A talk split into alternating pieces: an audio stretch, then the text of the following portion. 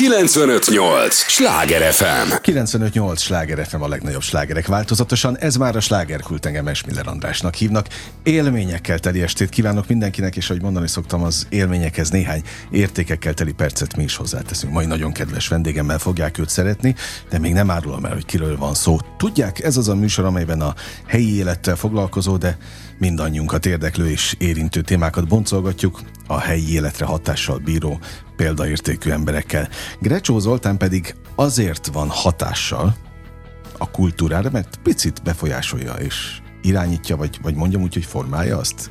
Örülök, hogy itt vagy, hogy jöttél. Nagyon köszönöm, hogy itt vagyok. Ö, igyekszem a magam kis környezetét úgy alakítani, formálni, hogy az, az specifikusan az előadó művészet egyik formájához közelebb hozza a nézőit a tánchoz táncművész és táncpedagógus vagy, ezt nem mondtam a neved mellé, de most megtettem, de valószínűleg tudják a hallgatók, meg ahogy meséltél is róla ebben a 15 másodpercben egyébként, de látod, már ennyi idő alatt lehet mélyre menni. Mert hogy a, az, hogy formálod meg hatással vagy másokra, nem ezért kezdted el annak idején? Ez volt a cél?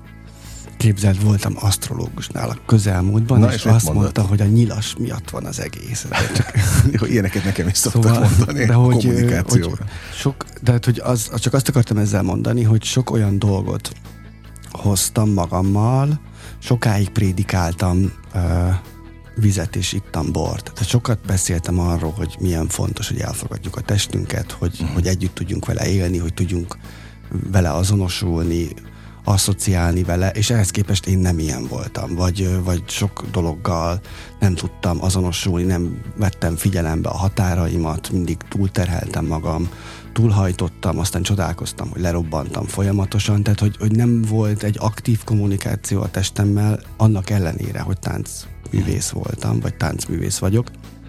Tehát nekem is nagyon sok idő volt, hogy az, amit, ha őszinte vagyok most magammal, hogy az, amit prédikálok, azt egy ponton én is meghalljam, és azt mondjam, hogy ja, hogyha én ezt mindenkinek így mondom, így kútfőből, valami velem született bölcsességből, akkor illene betartani. Akkor jó lenne, ha én is szerint Aha. élnék. E, Oké, csak most próbálom lemodellezni a hallgatókra, hogy értsék, amit mondasz. Tehát ez mit jelent pontosan? Elhagytad magad? Tehát én szerintem... A, tehát a hétköznapok ez, sodrására vagy. Igen, kíváncsi. ez egy teljesen általános probléma itthon hazánkban, hogy, hogy reggel, kora reggeltől késő estig dolgozunk, semmi másra nem figyelünk, csak arra, hogy, hogy a munka rendben legyen, kicsit elhanyagoljuk az emberi kapcsolatainkat, a, a saját energiáink, a, azt, hogy mi hogyan érezzük magunkat a bőrünkben, ez hallatszódik a beszédünkön, sok alkoholt fogyasztunk, kimaradozunk. Most például, hogy ha már említettem, hogy hallatszódik a beszédünkön, most én egyes szám, vagy többes számban uh-huh. beszéltem, ez már megint fura, tehát miért nem mondtam, hogy én maradoztam ki.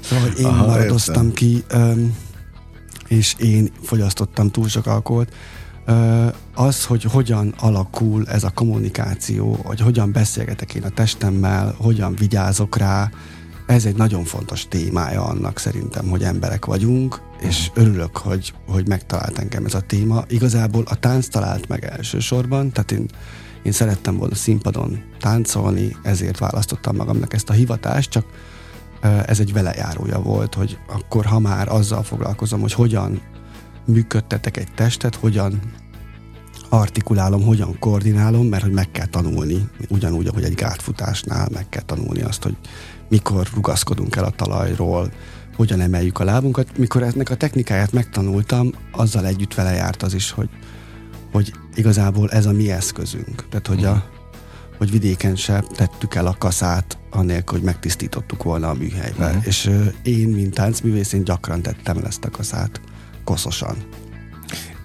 De amikor eljött ez a fordulópont, amikor rájöttél, hogy ez így nem jó, és akkor befejezed a, a bort, iszom és vizet prédikálok effektus jelenséget, akkor azóta egyébként tényleg iszod a vizet? Ez egy folyamat, ö, mindig alakul, mindig egy kicsit, egy, tehát egyre, igen, egyre, ahogy az önismeretet gyakorlom, mert ezt csak gyakorolni lehet, ugyanúgy hmm. gyakorlom azt is, hogy hogyan veszem észre azt, hogy hogy már megint túl sokat dolgozom, vagy, vagy mm. megint nem vettem figyelembe azt, hogy, hogy milyen mennyire fáradtam el. Nekem a nagyapám is ilyen volt, hogy uh-huh. szerintem ez annyira jellemzi ez a történet úgy, vagy én ebben is érzem magam a ebben érzem a magyarságomat is, hogy, hogy már szívbeteg volt a nagyapám, és akkor kérte, hogy menjek át lenyírni a füvet, és akkor én átmentem lenyírni a füvet, még kisgyerek voltam, és akkor az lett a vége, hogy aztán végül én néztem, ahogy ő beindítja,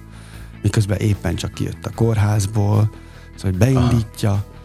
Elindul, és levágja a füvet, és én csak állok mellette, és könyörgök, hogy de hát nagyapa, hát azért jöttem, hogy levágjam a füvet. Jó, most már mindjárt odaadja.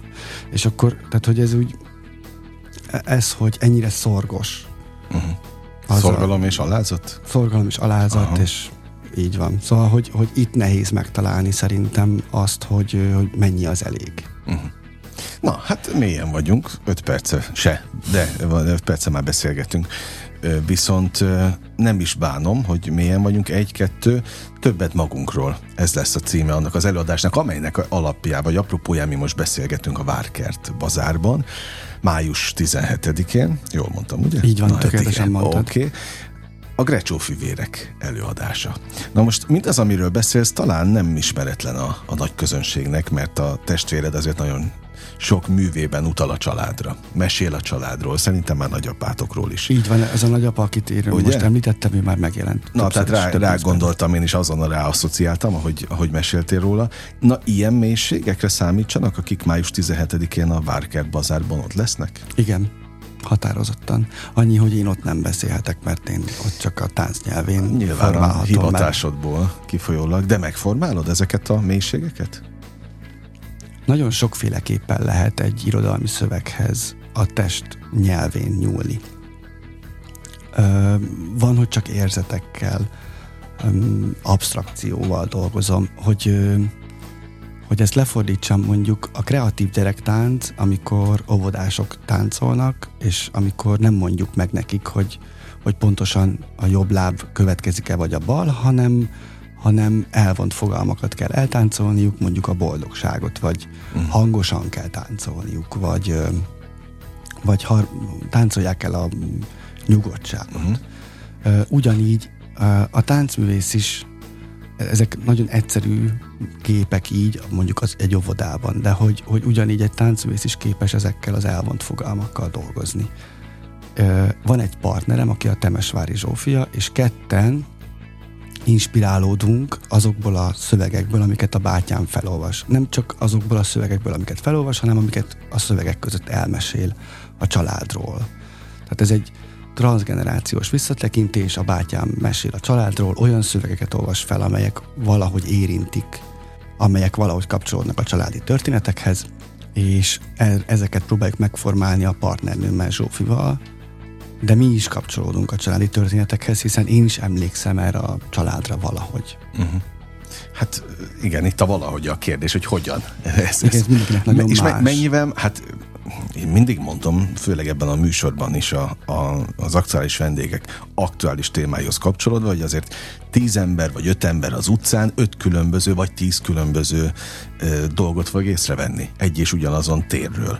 Tehát, hogy mindannyian mások vagyunk, de egy könyv is, vagy egy tánc, és nem menjünk messzire, maradjunk a te hivatásodnál. Bennem is, benne is, másban is tök mást fogsz megnyomni, más gombot és mást jelent majd mindenkinek a te táncod. Mert most mondtad, oké, okay, hogy táncoljunk hangosan, legyen ilyen olyan a, a nem tudom, a stílus, hogy minek nevezik ezt nálatok? Akár. Na, de hogy nekünk ugye ez kínai ilyen szempontból. Vagy kérdezem, nem kínai, mert átjön? Átjön mindenkinek az, hogy ti most hangosan táncoltok? De a kérdés az, hogy hogyan jön át? Igen, ez olyan, azt fogom tehát, hogy az a jó, hogy én most csak hogy mondok egy példát, én azt gondolom, hogy hangosan táncolok. De ez számodra egészen mást fog jelenteni, mert neked valami gyerekkori élményt fog behozni, és ez nagyon jó. De hogyha ha éppen azt, azt hozza be, hogy ez neked kínai, és ez téged nagyon zavar, akkor meg azt hozza be, hogy neked ezzel, ezzel a viszonyulásod az nagyon, nagyon elidegenedett, hogy, hogy te ettől tartasz. És az is egy nagyon fontos dolog, erre így rátekinteni. Tehát, hogyha tudunk úgy tekinteni az életünkre, hogy folyamatosan minden egyes üzenet egy-egy velünk kapcsolatos dolgot segít megérteni nekünk. Uh-huh. Tehát, hogyha te azt mondod, hogy hű, hát ez nagyon fura ez a tánc, teljesen rendben van, de ez is nagyon sok mindent árul el rólad, neked ebben a pillanatban. Tehát Egy... ez tükör lesz? Minden, hát minden tükör. Vagy én, én abban hiszek, hogy minden tükör folyamatosan. Az, az is. Tehát, hogy én mit, én mit figyelek meg, mikor mondjuk egy, akár egy nőt nézek. Tehát már ez, ez is az önismeret egyik része, hogy én mindig azt nézem, hogy egy művész az arcával, vagy a kézfejével hogyan bánik. És lehet, hogy nem veszem észre, hogy görbe a térde. Mások meg csak a térdét nézik. És ez csak még, és akkor mi itt meg a, csak a testnél vagyunk, hogy, hogy utána, hogy most ő gyorsan táncol, vagy lassan táncol, hogy ez bennem milyen érzeteket hoz. Azért, hogyha két ember egymásra néz, azt értjük. Uh-huh. Hát ezeket a metakommunikációs eszközöket, hiszen egyszer reméljük mindenki lesz szülő is, uh-huh. és akkor meg tudunk majd különböztetni három különböző sírást, tehát, hogy, hogy ezeket a metakommunikációs eszközöket értjük, be tudjuk fogadni, akkor, akkor lesz rá antennánk. Hát legyen is, ezt kívánom mindenkinek, és csak azokat az antennákat használjuk már úgy, ahogy, ahogy kell, vagy, vagy lehet. Igyekezzünk kíváncsiak Na, maradni, okay. ítélkezésmentesen. Igen. Tehát, hogy, hogy lehet, hogy ez nekem nem tetszik, vagy én uh-huh. sokszor ülök úgy előadásra, hogy, hogy ez nem az én műfajom esetleg, mert tudom most már szerencsé, hogy mi az én műfajom, de hogy attól tudok kíváncsi maradni arra a dologra, és ez egyébként nekem nagyon sokat segített abban, hogy élvezzem a művészetet nagyobb perspektíván, mint a saját ízlésem. Uh-huh. 95-8 sláger FM a legnagyobb slágerek változatosan, ez továbbra is a slágerkult, amit hallgatnak. Grecsó Zoltánnal beszélgetek, táncművésszel, táncpedagógussal nem véletlenül, mert május 17-én többet magunkról címmel. Hát minek nevezzem a ti a Grecsó fivérek Ez egy művészeti, irodalmi és kortás tánccal foglalkozó est. Aha. Improvizáció a De sok-sok mélységgel, meg önvallomással? Így van, család, történetek, mesék. Egyébként, hát most nem biztos, hogy megdicsérni kell érte, de látod, most már 12-13 perce beszélgetünk, még a bátyád nevét el sem mondtuk.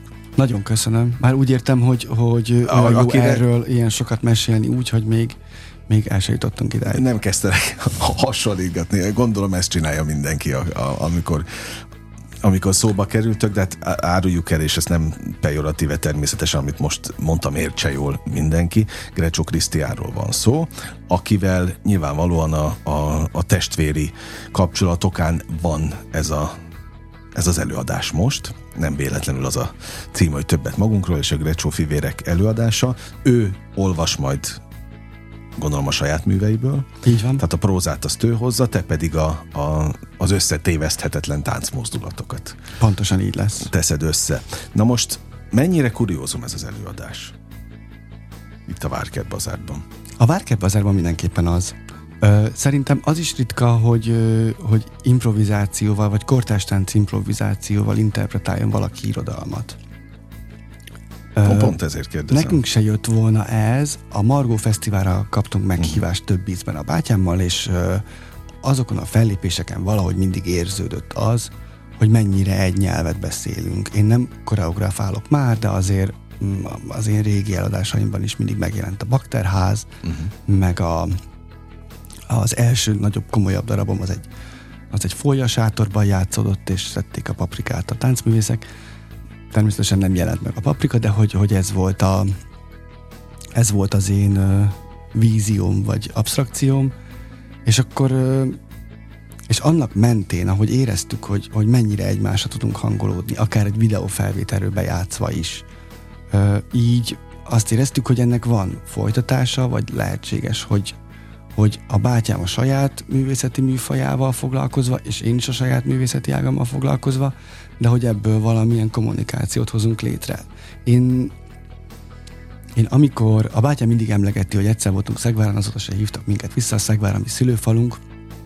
Na várj, várj, ne menjünk tovább, bocs, szabad ne feled. Meg tudom rémiszteni én az embereket azzal, amikor megpróbálom nekik a kortástáncot részletesen elmagyarázni. Ja, ér. ja, hogy rád van fogva, hogy azért nem hívnak vissza? Igen, rám van ja, fogva, ér, hogy a kortás mert most jött ilyen... volna tud-e proféta lenni az ember a saját hazájában című kérdés. A bátyám sokkal inkább tud szerintem, de hogy azért is, hiszen az ő nyelve egy közérthetőbb, egy jobban mm. elfogadott nyelvezet. Szóval, hogy, hogy azt hiszem, hogy 15 évvel ezelőtt egy falunapon próbáltam a, a, az ott összegyűlt falusiaknak elmesélni, és ezt most a, a falusit azt a legjobb értelemben használom, elmesélni azt, hogy a kortárs tánc, meg ez a, ez a mozgás abstrakció, ez hogy működik. És akkor, és akkor már éreztem magamban, pedig hát akkor még taknyos, uh-huh. még diplomáztam éppen, vagy nagyon fiatalon próbálkoztam ezzel, és ö, szerintem még tapasztalatlan is voltam ehhez, de azt észrevettem, hogy az nekem milyen fontos, hogy minél több ember értse azt, hogy a mozgásművészetet miként lehet olvasni, érteni, szeretni. És miként lehet? Van erre recept egyébként? Tehát megtaláltad a megoldást? Az, az, egy, az egy nagyon egyszerű közhely, és azt jó is puffogtatni, úgyhogy most fogom is, hogy ne gondoljuk magunkat butának hozzá. Aha. Tehát, hogy az egy, az, hogy én ezt úgy se értem, vagy én nem tudom, mi történik. Mindenki tudja, hogy mi történik, akkor is, ha nem történik semmi. Ott, uh-huh. ott áll egy ember, és nem csinál semmit. Tehát valahol az, hogy, hogy ezeket föl tudjuk mérni, a, ennek a bizalma nagyon kell, uh-huh. szerintem, hogy mindenkiben meglegyen, hiszen ez a beszéd előtti ö, kultúránk, tehát hogy, hogy az, hogy egy majom is érti a másik majmot, ez uh-huh. pontosan ugyanígy innen ered. Ez egy nagyon ősi dolog, és egy nagyon mély dolog, ezért nagyon izgalmas és nagyon sűrű. És e, talán pont ezért is nehéz kódolni. Nagyon fontos hívószót mondtál megint, a bizalmat. És azon gondolkodtam, hogy hallgattalak, hogy a te, a ti hivatásotokban a bizalomnak milyen, mennyire törékeny? Inkább erre vagyok kíváncsi. Már hogy a bátyám és közöttem? Ja nem, dehogy is, nem. nem, nem, nem. A... Majd arról is beszélhetünk egyébként, az, az is egy izgalmas téma, hanem az, hogy a színpadról a közönség iránti bizalom, vagy a közönség iránti bizalma felétek, az, az mennyire törékeny? Nagyon nehezet kérdezel, de nagyon izgalmasat is. Az biztos, amit tudok neked mondani, hogy azt rögtön érzem, és azt nem tudom elmagyarázni. De azt érted, a azt természetes érzem, érzés? hogy bíznak bennem, vagy nem bíznak. Aha. Tehát azt abban Oly, a azt is, ha nem? Azt is. A, a, olyan nagyon könnyű elmagyarázni a különbséget, ha, ha a közönség bizalmatlan velem, akkor olyan, mint hogyha valaki a gravitációs tekerőt, hogy feltekerni 120 kal Tehát egyszerűen sokkal nehezebb a testem, nehezebb ugrani, nehezebb mozdulni, valahogy. Ez ennyire energia? Ennyire. Aha. De én most ne, semmi spirituálisat nem akartam értem, ebből. Értem. Tehát ha szeretnek, én repülök. Ezt, ezt sajnos mindig. És a, a nevetésekből lehet hallani, hogy, hogy, hogy ja, tényleg azt éreztem, ami történik. Tehát, hogy, uh-huh. hogy én nagyon könnyen mozgok, nagyon könnyen táncolok, felszabadultan érzem magam a színpadon, és akkor egyszer csak haotázik egyet a nézőtér, ami megint csak egy félreértetetlen jele annak, hogy, hogy kedvelnek bennünket, hogy megvan a bizalom. Uh-huh. Hogy hogy lehet ezt eljátszani, szerintem a bátyám is, meg én is mind a kettőnkre jellemző az, hogy próbálunk annyira hitelesek lenni, amennyire csak tudunk. Ezt az én védő mechanizmusainkat, hogy néha saját magunknak hazudunk, azt nyilvánvalóan nem tudjuk elkerülni, de hogy, hogy próbálunk minél mélyebbre látni magunkban, és azt megmutatni, ami ott van, sallangok nélkül. És ez nem egy megerőltető dolog? Nem, ez, Tehát ez természetes. Fakad. Uh-huh. Ugye te mondtad az előbb, te kérdezted, hogy a bátyád is közted ha már feldobtad a labdát, na, na hogy, hogy lecsapom és élek vele. Szóval az a fajta bizalom, ami egyébként megvan köztetek a testvéri kapcsolat okán, itt azért átalakul a színpadon? Át kell, hogy alakuljon? Szerintem elképesztő mennyiségű családi vállalkozás van ebben az országban. Az Tehát, hogy, hogy, hogy az apu autószerelőnek a fia és az uh-huh. autószerelő, és akkor közös a műhely.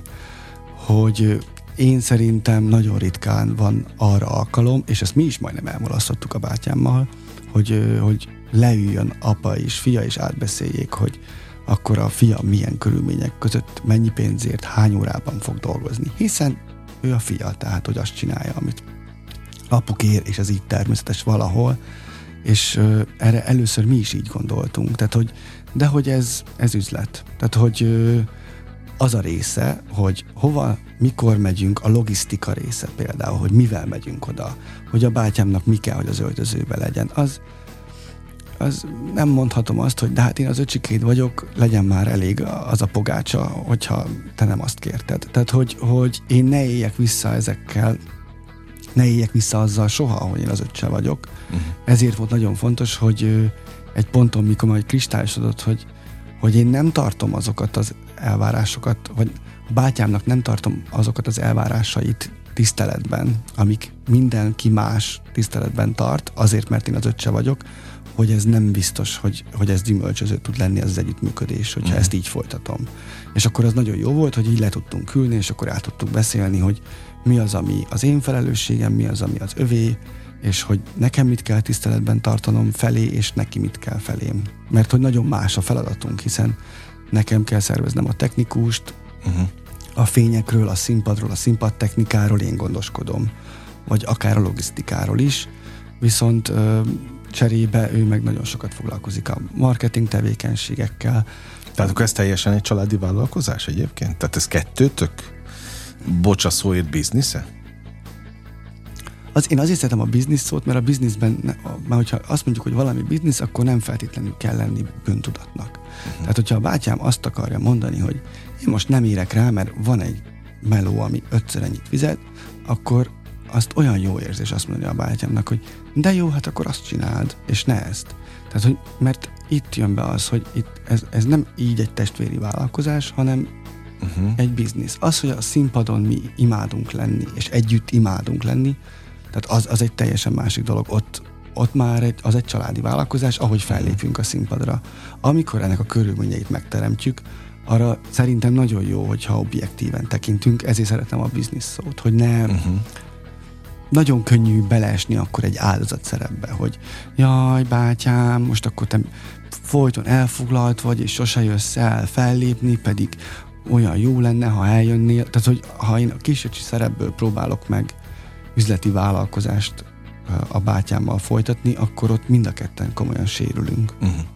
Tehát így tudtok vigyázni egymásra. Így tudunk vigyázni egymásra. Én rendkívül ez is izgalmas egyébként terület, amit érintettél, hogy hogy például nem foglalkozol azzal, hogy mi kell az öltözőbe. Tehát most itt egyből a bulvár szemek felcsillannak, hogy mi kell Grecsó Krisztiánnak az öltözőbe, mit kell bekészíteni, szendvicseket, banánokat? Szereti a szendvicset, meg egy, szeretne egy fehér üvegbor, egy üveg fehér bort. Tehát, hogy... Na, tehát de ezek akkor nem olyan túlkapások, mint amikor jönnek a világsztárok Magyarországra, és és jönnek a hírek, hogy mi, miket kell bekészíteni. Egyáltalán nem, de hogyha mondhatok valami búvárt, akkor, akkor azt kérte, hogy az én igniszemmel nem menjünk másához.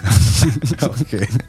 Jó, ez nem egy bulvárműsor természetesen, de már feldobtad a témát. Hát vannak nekem is olyan barátaim, akik fellépő művészek, és időnként megkérnek, hogy tartsak velük. De már mondtam a legtöbbnek, hogy nem fogok veletek menni, mert ott egyből elkezdők, akkor ebbe segíts, abba segíts. Az volt a az őrület, amikor az egyik tényleg nagyon jó barátom azt mondta, hogy jó, akkor most átveszed a kormányt, te fogsz vezetni, mert a sztár nem vezetheti az autóját, és ne, ne lássák, hogy úgy jöttünk úgy, hogy a, a, a vidéki település előtt, mondjuk még a, a, a helyiségnév tábla előtt megálltunk, cseréltünk, ő hátraült, hogy, hogy tartsuk a látszatot, tehát pontosan tudom, hogy a, a művész emberek mire képesek, és én, én jókat röhögök rajtuk. Nem, egyébként, egyébként az ignis tényleg az van, hogy, hogy nem lehet eldönteni 120-nál, hogy a következő megálló az a ah, lesz, okay. vagy, vagy esetleg mezőtúr, és akkor, tehát hogy tényleg félelmetes néha. Aha. Na, de akkor megoldottátok ezt is, hogy legyen turnébusz.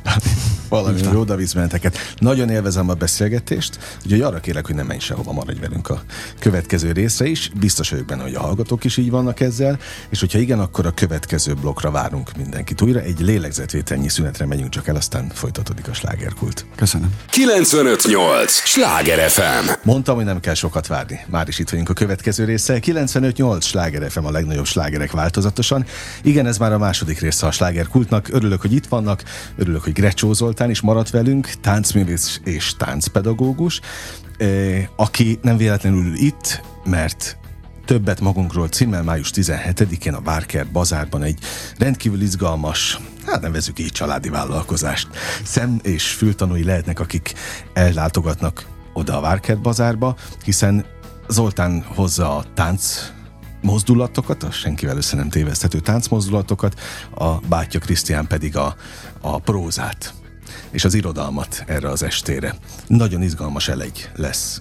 Ez a Covid óta, vagy a Covid-ban mutattuk volna be, két éve mehet ez a produkció, uh-huh. vagy három éve lassan. Ez egy nagyon nehezen utaztatható előadás, hiszen, Aha. ahogy ezt már meséltem is róla, színpadtechnika szükséges hozzá. Tehát, hogy arra ügyelünk, hogy, hogy legyen egy olyan tér, tehát egy könyvtárban sajnos nem tudjuk előadni. Uh-huh. Tehát, hogy legyen egy olyan tér, ahol ahol a tánc is meg tud jelenni. Legutoljára Kecskeméten voltunk a híres agórában. Uh-huh. Mi voltunk a Várker Bazár első önálló előadása, és uh, a Annó? Buda, annó, és Budapesten csak uh, a Várker Bazárban játszottuk eddig ezt az előadást. Hát az utolsó az mikor volt? December 30-án. Na, hát akkor egy, majdnem egy, Igen, ez majdnem egy most fél év. Egyébként vannak visszajárók is a közönségben? biztos vagyok benne. Akiknek, hát kár, hogy nem ülnek itt, mert megkérdezném őket szívesen, hogy gondolom ez is olyan, hogy minden egyes alkalom mást és mást indít el valakiben. Ebben is biztos vagyok. Nagyon nehéz el- elsőre érteni egy előadást, hiszen annyi minden történik benne, és el kell szomorítanom azokat, akik az irodalommal úgy érzik, hogy azt, de hát azt lehet elsőre érteni, hogy nagyon sok szöveget, nagyon sok prózát én a bátyámtól akár százszor is hallottam. Uh-huh.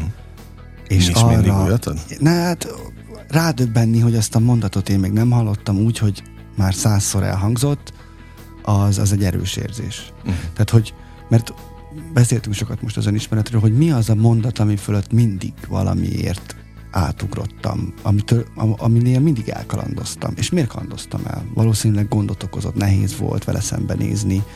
Ugye a bátyám történetei mindig nagyon erős családi történetek, Mhm. tehát hogy, hogy például azzal szembenézni, hogy ö, 7 évvel idősebb nálam a bátyám, tehát hogy én nagyon sok mindenből kimaradtam, amiket ő még megélt. Tehát, hogy az jobban ismerte a Grecsó nagyapámat, jobban ismerte a Grecsó nagymamám, és akkor az ő, vagy tulajdonképpen élt is velük, mert akkor ők még Mhm. éltek egy kis konyhában együtt az egész család. És akkor, hogy, hogy ő mit tud róluk, hogy ő mit tud arról, hogy a mi nagyapánk hogy jött haza a Donkanyarból. Ezek a, ezek a dolgok, én még nagyon kicsi voltam, amikor elhunyt nagyapánk, tehát hogy, hogy én ezekből kimaradtam, és, az, és nagyon sokáig nem is tudtam máshogy értelmezni ezeket, mint egy irodalmi szöveg. Tehát, hogy amikor úgy először elkezdett, ö, elkezdtem libabőrös lenni attól, hogy de hát ez az én nagyapám, az ö, a, ahhoz idő kellett. Hát meg az, hogy a saját családtörténetedet olvasod egy könyvben, ami nem belső használatra készült, hanem, hanem bárki elolvashatja. Igen, ez nagyon érdekes, hogy ezt én miért kaptam, mert hogy mert a bátyám egy nagyon aktív író, és nagyon sokat foglalkozik a családtörténetekkel. Én ehhez képest szerintem, aki a bátyám munkásságát az, aki ismeri, az tudja, hogy nem volt egy könnyű gyerekkorunk, hogy én úgy reagáltam erre, azért is voltam diszociatív működésű, azért is voltam kevésbé tisztába a saját testem igényeivel, amit a műsor elején igen. említettem, hogy én a, én a struc politikát választottam, tehát hogy én nem vettem tudomást semmiről. Tehát én azt hiszem, hogy mostanában toxikus optimistának nevezik az ilyesmit. Minden rendben lesz, minden jó lesz, minden oké, okay, Aha. minden oké. Okay. Édesapánk halálakor is ezeket ismételgettem éppen, hogy van minden rendben van, minden rendben van. Hogy ö, jobb helyen van, minden rendben, hát végre békére talált. Tehát ezeket a mondatokat ismételgettem, egyértelműen azért, mert képtelen voltam szembenézni annak a fájdalmával, hogy én most őt elveszítettem. És, ö, és amikor a bátyám megnyilatkozik valahol, és, és mesél arról, hogy, hogy milyen nehezen emésztette meg, én meg, nekem meg ott van, ahol egy fehér folt van, de közben meg el tudom olvasni szövegekben, akkor eki- hogy ilyenkor szoktam libabőrös lenni, hogy valahol visszakapom az élettől ezeket a ezeket az elveszített élményeket a testvéremnek köszönhetően. Hú, nagyon mélyen vagyunk megint, ha visszatérjek a szokásos jelenségre, de nagyon örülök neki egyébként, mert szerintem a hallgatók is most azon gondolkodhatnak, hogy ez egyértelműen baj, hogyha valaki, hogy mondta, toxikus optimista? Tehát, hogyha azzal próbálja magát vigasztalni, hogy hát jobb volt neki?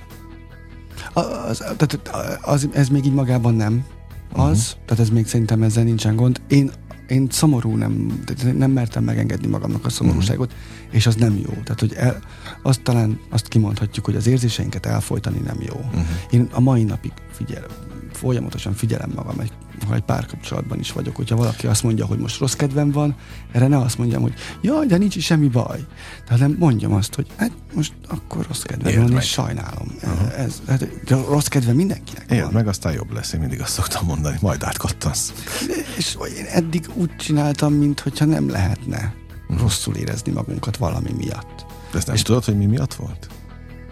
Lehet, hogy ez egy családi hagyomány volt már előtte is, hogy nem panaszkodunk, vagy nem úgy panaszkodunk. Ez miért baj? Vagy... Miért baj ez? Hát ez, erre vágyik mindenki.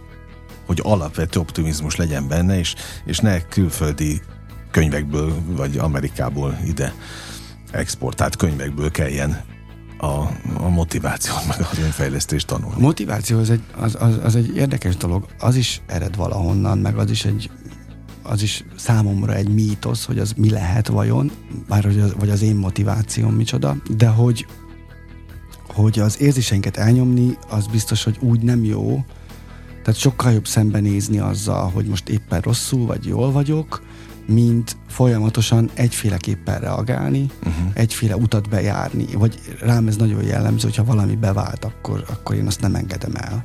Akkor se, hogyha már nagyon idejét múlt, és már haszna vehetetlen. Uh-huh. Hogy, tehát persze nagyon sokat segített, amikor én mondjuk 20 évesen még kölyök voltam ahhoz, hogy elviseljem azt, hogy édesapánk meghalt, és, és hogy azt a megfelelően a helyére tegyem, és hogy megéljek egy olyan gyász folyamatot, ami, amiből aztán egészségesen tudok tovább élni. Ez nem így történt, persze, de hogy szóval nagyon sokat segített az, hogy én nem azt ismételgettem, hogy minden rendben van. Uh-huh.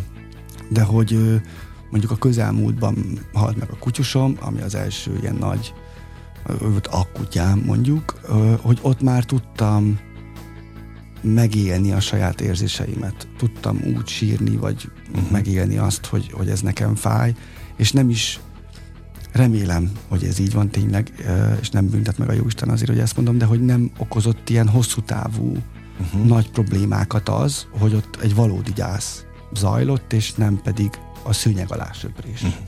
Ugye mondtad, hogy figyeled magad folyamatosan, de azt vettem észre, talán ennyi kulisszatitkot elárulhatok, és nem veszed zokon a, a hallgatóknak, hogy amikor megjöttél, ugye mi most találkozunk életünkben először, de, de ahogy bemutatkoztunk, egyből megkérdezted, hogy hogy vagyok.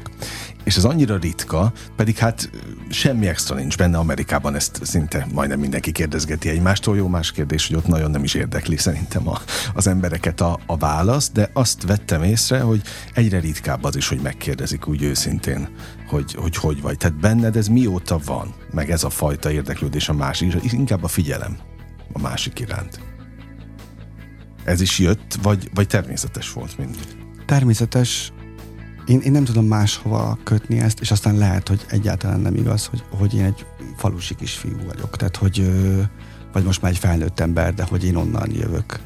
De ez ennyire kiélezhető a fővárosi és, emberekkel és szemben? Egyált, hát azért mondtam, hogy én ide teszem, mert egyébként meg, meg egyáltalán nincs igazam. Tehát, hogy, hogy Na, nem. mondom ezt én, hát én is vidékről származom, és folyamatosan hallottam ezeket a, a ha akarom, akkor én is falusi vagyok, de lehetek városi is, mert minden volt. Nem ez a lényeg, hanem az, hogy sokáig hallottam én is, hogy igen, mert a fővárosiak milyen ö, vag, nem is, hogy vagányok, minek mondták, ilyen nagyképűek és hogy őket nem érdekli semmi, mert csak futnak a, mit tudom én, a pénz után, meg, meg sodródnak, nem figyelnek a másikra. De én nem ezt tapasztaltam itt már a fővárosban. Egyáltalán nem. Tehát én sem ezt tapasztaltam. Azért mondom, hogy Sőt, nagyon sok hiedelmet hoztam ide, mikor és felkerültem ne, Nem ide, akarok meg senkit nem bántani, te értse mindenki jól. Nekem, ha voltak csalódásaim, azok mindig vidékében. Ezt figyeltem egy idő után, hogy hogy lehet az, hogy én, én csak olyanokban csalódom, akik egyébként hozzám hasonlóan vidékről jönnek. Engem még fővárosi nem bert át. Remélem nem is fog, hogy lekopogjon. Kopog le, igen. Bár babona nem kell rá. De hogy semmi nem kell. Hogy, de teljesen igazad van, hogy azért is mondtam, hogy bennem itt kötődik ez össze. Próbálok nem álszerű lenni, nagyon jól esik, amit mondtál, köszönöm szépen, hogy hogy pedagógus alkat is vagyok, tehát az, uh-huh. a, az, a, az a, hogy figyelem az embereket, hogy kíváncsi vagyok, hogy ők ö, hogy vannak, vagy inkább azt tudom jobban, hogy ők hogy vannak, mint ahogy ö, hogy én hogy vagyok. Te, ezt úgy, ezt úgy szerintem már éreztettem a beszélgetés elején is, hogy ez jellemző az is igaz, hogy amikor beléptem az ajtón, akkor kicsit zavarba voltam, és nagyon könnyű volt megkérdezni, hogy hogy vagy, mert akkor rögtön átpasszolom a labdát, és, ja, akkor, értem, és akkor nem értem. én vagyok zavarban, hanem akkor De neked kell rá, mert hogy most jársz itt ezt először a Sláger azt mondtad? Igen, most járok itt először, és mm, nem, nem tudom mi még, vár. hogy így van, pontosan. De az ismeretlentől való, hát mi, félelem vagy, vagy tartás is jellemző rád? Azért, mert ismeretlen? Most festettük ki a lakásunkat a múlt héten, én nagyon izgultam. Tehát, hogy, hogy lesz a végeredmény? Igen, hogy ez, meg ez hogy zajlik. Tehát, hogy ez pedig gyerekkoromban nagyon sokszor, csak hogy elvesztettem ezt a rutint. Tehát, hogy, hogy nekem minden, ami, ami új, persze az izgalommal jár együtt. Szerintem sokunknak. De hogy ez jó fajta izgalom? Van a jó fajta is, azért a szorongásért se kell a szomszédba mennem. Na tehát, ezt akartam hogy... kérdezni, hogy mi van a szorongással? Jellemző. Az is megvan. Persze. És azt tudod, tudod kezelni? Alakul. Folyamatban van. Folyamatban van. Ez is nagyon, nagyon érdekes volt mondjuk felismerni azokat a pillanatokat, amikor nem tudom, hogy én most éppen szorongok, vagy hogy félek valamitől, vagy hogy... De ezt csak érzi az ember. De hát, hogyha éppen, uh, amiről beszéltünk, hogy próbálja elnyomni mm. az érzéseit, ja, hogy aztán ja. azt mondja magának, hogy minden rendben van. Szóval, hogy sokszor éreztem azt, hogy, hogy nem tudom mi a baj. Egyszerűen csak ezt. Tehát, hogy, és aztán, hogyha én ott tudok lenni magam mellett, akkor, amikor szorongok, vagy félek, és nem kapkodok, és nem rohanok előre valahova, uh-huh. akkor akkor általában jól oldódnak meg a helyzetek. Ez nagyon izgalmas előadó művészetben különösen. Tehát, hogy ott én azért szeretem az előadó művészetet, mert az olyan, mint egy makettje az életnek. Tehát, hogy ott, és ezért izgalmas a táncot is nézni. Vagy én így, így szeretem a táncot nézni, és örülök, hogy most egy kicsit megnyugodtam, hogy a szorongás témáról el tudunk egy olyan dologra keveredni, ahol, ahol el tudom ezt magyarázni, mm. hogy hogyha makentként nézek valakinek a táncára, akkor ezek, a, ezek akár az, hogy ő most szorong, vagy hogy most feszes a készfeje, vagy, vagy durván érinti a talajt, vagy hogy az a jelenséggel szerintem mindenki találkozott már, hogy egy lakodalomba fölkérte a lányzót, az meg nem hagyta magát vezetni. És szerintem, tehát, hogy ez is annyira kifejező, olyan sok mindent jelent. Nem feltétlenül azt, hogy ez a lány vezetni fog, de hogy, hogy fél mondjuk attól, hogy esetleg a másik nem tud vezetni.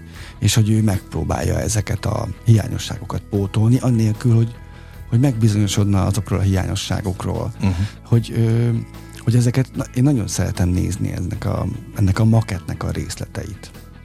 Addig jó, amíg megtalálod a szépségét ennek. Így van. Meg amíg részleteiben. Mindig azt mondják, ugye nem szeretem nagyon a közhelyeket, de sok igazság van bennük. És hogy a színpadra felmenve tanítottam meg magamat megnyugod, megnyugodni. Tehát, hogy mm. akkor, és ott meg is nyugszol teljesen? Ott meg tudok nyugodni teljesen. Mert az már egy rutin. Amikor beszélni kell, most szerintem azért hallatszik, mert, az, mert ez nem az én otthonos közegem még egészen, Aha. az egy másik. Ott nincs ez a rutin. Tehát, hogyha autószerelő lennék, akkor nyilván egy percig se izgulnék azon, ha most ki kell nyitni egy motorháztetőt. Ugyanígy az előadó művészeti műfajok között is nagyon nehéz, mert hogy nagyon különbözőek, és nem annyira egyértelműen átjárhatóak. Uh-huh. Szerintem csak te érzed, a hallgatók biztos nem teljesen rutinos nyilatkozónak tűnsz egyébként, hát jók a sztori, gördül minden.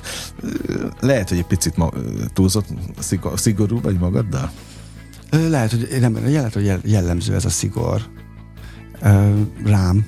Aha, de, de szerintem ezt most megint engedd meg, hogy, hogy így általánosítsam kicsit. Okay. Én, én azt hiszem, hogy, hogy ez a szigor jellemző ránk, hogy uh, hogy szerintem mi nagyon gyakran vagyunk maximalisták uh-huh. itt mhm. ebben a kis országban.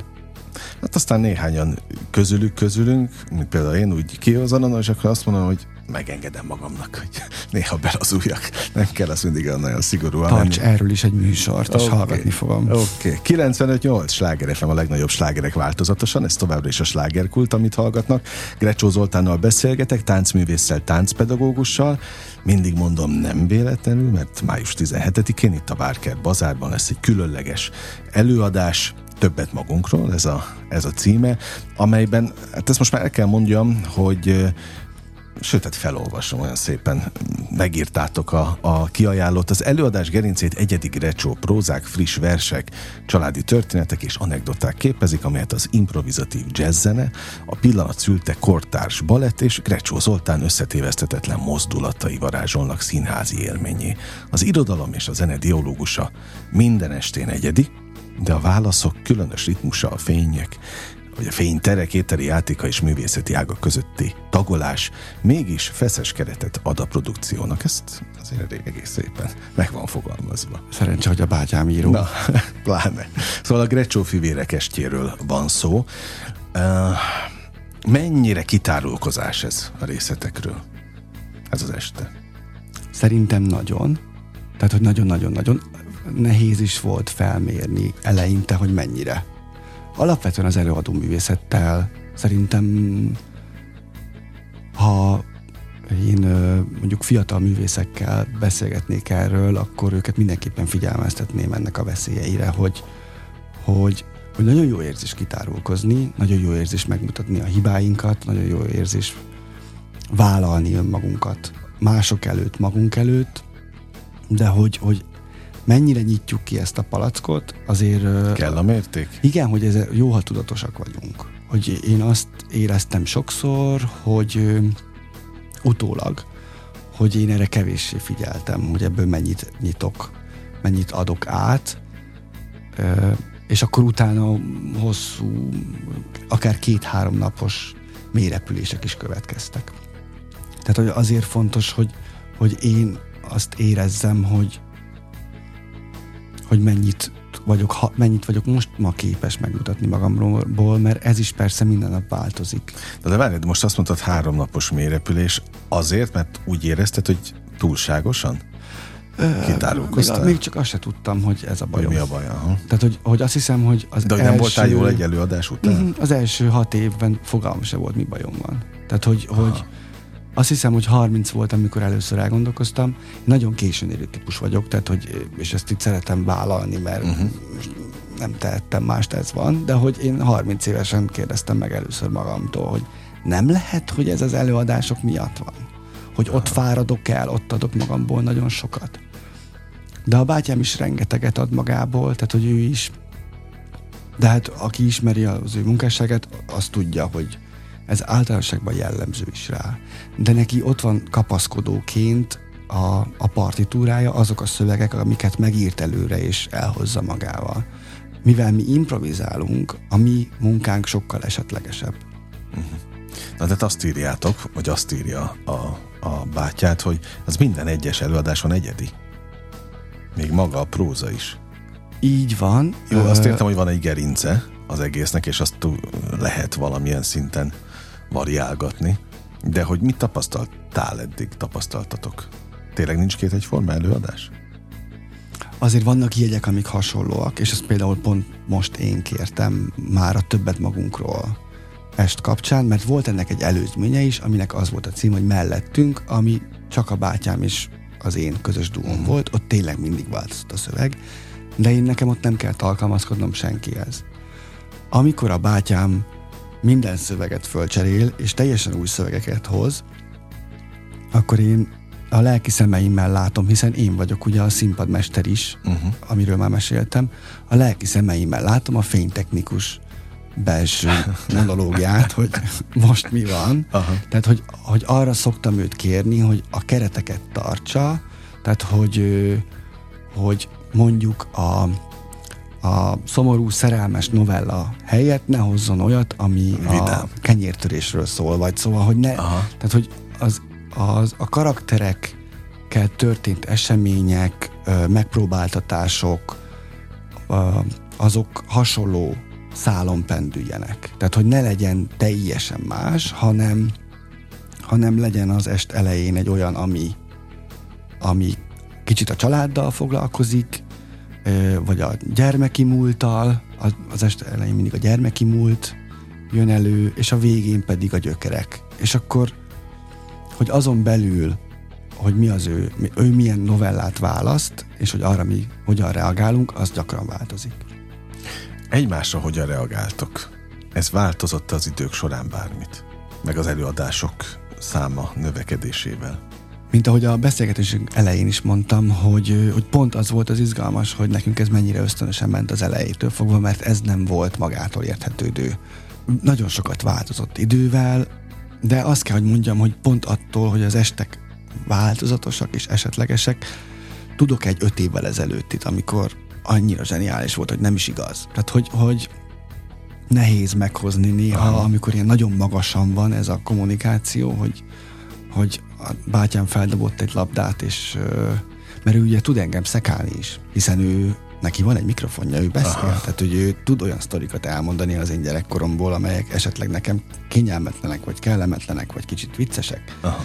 És akkor és akkor azt mondta, hogy mert itt ez a társas táncos, de ebbe volt nyilván nagyon sok szeretet, meg ez úgy volt pejoratív, hogy, hogy elképesztően kedves volt, és aztán felolvasott egy szöveget az udvarlásról, amire én úgy reagáltam, hogy semmi más nem csináltam, csak társas táncoltam. Uh-huh. Mert nekem tényleg volt egy társas táncos múltam, 7 évig társas táncoltam gyerekként, és ott a közönség uh, hát elképesztően szerette ezt a dialógust, nagyon sokan, nagyon sokat nevettek, és mi is éreztük, hogy itt most ő dobott egy poént, amire én mozgással reagáltam, Reagáltál. de hogy, hogy, a, hogy megmaradt ez a passzolgatás. Ez egyedi volt, és alkalmi, ez csodálatos lett volna belevonni a, a műsorba, de hát lehetetlen, hiszen onnantól kezdve már annak a poénnak a igen, megismétlése, igen. Ami, ami ott úgy magától létrejött. De ez a hét év, amit annyiszor említettél, ez átok vagy áldás? Mint korkülönbség két testvér között. Nem tudom megmondani, hogy milyen lehet a kevesebb. Azt nem. Azt nem tudom. Nagyon, azt tudom, hogy mi a nehézsége ennek, tehát hogy, hogy a bátyám már nagyfiú volt, amikor én megszülettem, állandóan vinni kellett engem oviba, bölcsibe, tehát velem csak a baj volt. Ez, azért ez, ez nem volt könnyű. Utána valahogy bátyám már, mert mondtad az elején, hogy, hogy akkor a Krisztián neve mikor hangzik el, hogy, hogy Krisztián uh, annyira karizmatikus volt gyerekként is, hogy, hogy engem a, az általános iskolában is Kis Krisztiánnak hívtak. Aha. Tehát, hogy ez nagyon izgalmas Nem volt. is gondoltam volna. De hogy, hogy tök érdekes már, hogy már ott elkezdődött ez így, és én azért választottam elsősorban a Horváth Mihály gimnáziumot, ami egyébként egy csodálatos uh-huh. választás volt, meg ő is ezt javasolta, és nem a Bacsányi János gimnáziumot, ahova ő járt, mert azt mondta, hogy ugye nem akarsz még négy évig kis Krisztián lenni. Uh-huh. Tehát, hogy, hogy, hogy ez, és amikor telefonban valaki Krisztiánnak mond, akkor és azt természetességgel javítom, hogy ez a mindennapok részévé vált, és az, hogy ilyen sok a korkülönbség, az, az talán erősített is ezen. De nagyon hasonló a hangunk, meg a hanglejtésünk. Igen, igen, de megszokja az ember, hogy még a mikrofon, mikrofonban, a telefonban is javítgatni kell? Erről, erről, erről van egy nagyon kedves történetem, hogy egyszer az ATV-be hívtak be arról mesélni, hogy, hogy a húsvéti népszokások miért vannak eltűnőben. És akkor így odaértem a kiskutyámmal a, a székház elé, és akkor ajtót nyitottak, és mondták, hogy úristen, te jöttél ide? és mondtam, hogy hát, ha tesomra vágytatok, akkor akkor az most nem annyira fog összejönni, Aha. mert ő vidéken van a családdal locsolkodni. Úgyhogy én jöttem arról mesélni, hogy miért inkább választják a családok a wellness hétvégét a húsvéti locsolkodás helyett. Őrület. Látod, én most egyszer nem használtam a, a bátyád nevét. Nagyon jó. Na, úgyhogy majd ott ti használjátok a, a Várkert bazárban. Így van. Képzeld el, lejárt az időnk. Nagyon sajnálom, mert nagyon jó volt veled beszélgetni. Én köszönöm szépen, hogy ezt mondod, gyere gyakrabban. Aztán Jövök még. Folytatjuk a diskurzust, akkor nem tudom, hogy mit illik nektek ilyenkor kívánni előadás előtt. Nem akarok a kéz és lábtöréssel jönni. Bármi lehet. Jó, csillagó szempárokat. Nagyon azzal, szépen Azzal köszönjük. nem nyúlok mellé nektek is, meg a közönségnek is, tehát május 17 Várker Bazár. Köszönöm Kedves szépen, hallgatók, meg az idődet, ahogy a hallgatókét is, most bezárjuk a slágerkult kult kapuját, de holnap ugyanebben az időpontban ugyanígy újra kinyitjuk. Élményekkel és értékekkel teli perceket, órákat kívánok mindenkinek az elkövetkezendő időszakhoz is. Engem Esmiller Andrásnak hívnak, vigyázzanak magukra. 958! Sláger FM!